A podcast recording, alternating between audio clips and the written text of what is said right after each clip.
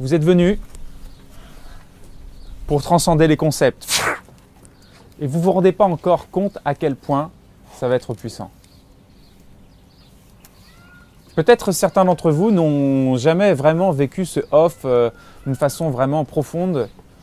Euh, donc probablement jamais encore avoir reprogrammé votre cerveau à partir de ça, mais c'est fantastique. C'est fantastique. C'est, je crois, une des choses les plus fantastiques. Évidemment, ça a un lien également avec le point zéro. Une des choses les plus fantastiques qui pourra arriver dans votre vie. C'est dépasser le monde, en somme. Parce que le monde, le monde dans lequel vous croyez vivre, c'est un monde mental et complètement imaginaire. Cette euh, capacité, cette possibilité de, de traverser, de transpercer, de traverser le monde, c'est énorme ce qui va se passer pour vous. Parce que c'est là qu'il y a la vraie liberté. Je pourrais dire d'une façon plus vulgarisée que c'est là où il y a tout ce que vous cherchez au fond. Et puis c'est là où il y a vos croyances sur le, ce que vous croyez le réel et le non réel qui vont complètement euh, être bouleversées ou juste euh, éclairées. Parce que même si c'est un bouleversement, c'est, c'est quelque chose qui nous amène à une, une, une supra-clarté et une supra-liberté et... et une supra-ouverture. C'est sensationnel ce qui se passe.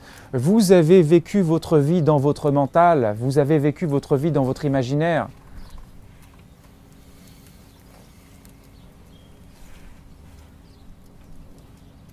Et comment la notion de mental off a commencé? C'est vrai que nous n'inventons rien, là, en zéro mental. Il y a plein d'astuces, techniques, bien sûr, mais... mais... je ne sais pas qui s'est senti un jour prisonnier de son mental.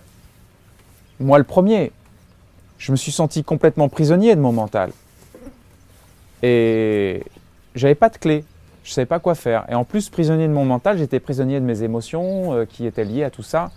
Et c'est comme ça que ça a commencé cette histoire. C'est que je me suis dit, il y a un problème. Mais je me suis pas dit, c'est normal. Il y a des gens qui se sont dit, il y a un problème, et ils se sont dit, c'est normal. Moi, je me suis dit, c'est pas normal.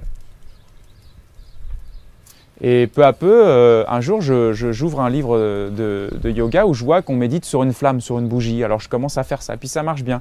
Pendant vingt minutes, je le fais. Et, et en fait, putain, je me dis, putain, je me sens vachement bien quand je fais ça, et cetera. Ça m'a, ça m'a mis la puce à l'oreille. Et après, j'ai fait ça de façon totale. Et je, j'ai commencé à, à, à vouloir obtenir une action qui ne découlait pas de la pensée. C'est-à-dire d'avoir zéro mental. Au départ, zéro mental, c'était ça, hein, entre moi et le réel. D'accord ? C'est pas facile, c'était pas facile, c'était tomber, se relever, tomber, se relever, c'était pas facile à faire. Et puis, à un moment donné, pff, j'ai commencé à avoir une action qui ne découlait pas de la pensée, mais en toute lucidité, en toute conscience et intentionnellement déclenchée. Et à ce moment-là, j'ai senti que tout mon inconscient se libérait, c'est-à-dire que j'ai senti que tout le poids des conditionnements s'était libéré. Comme on pourrait dire à quelqu'un, tu fais on-off, et toutes tes, toutes tes inhibitions sont complètement euh, désinhibées, hein, d'accord ? C'est le cas de le dire. Et qu'à ce moment-là, boum, il y avait une action qui était vraiment totale et libérée. Et puis tout d'un coup, pff, le mental revenait et reconstruisait toutes ses fondations.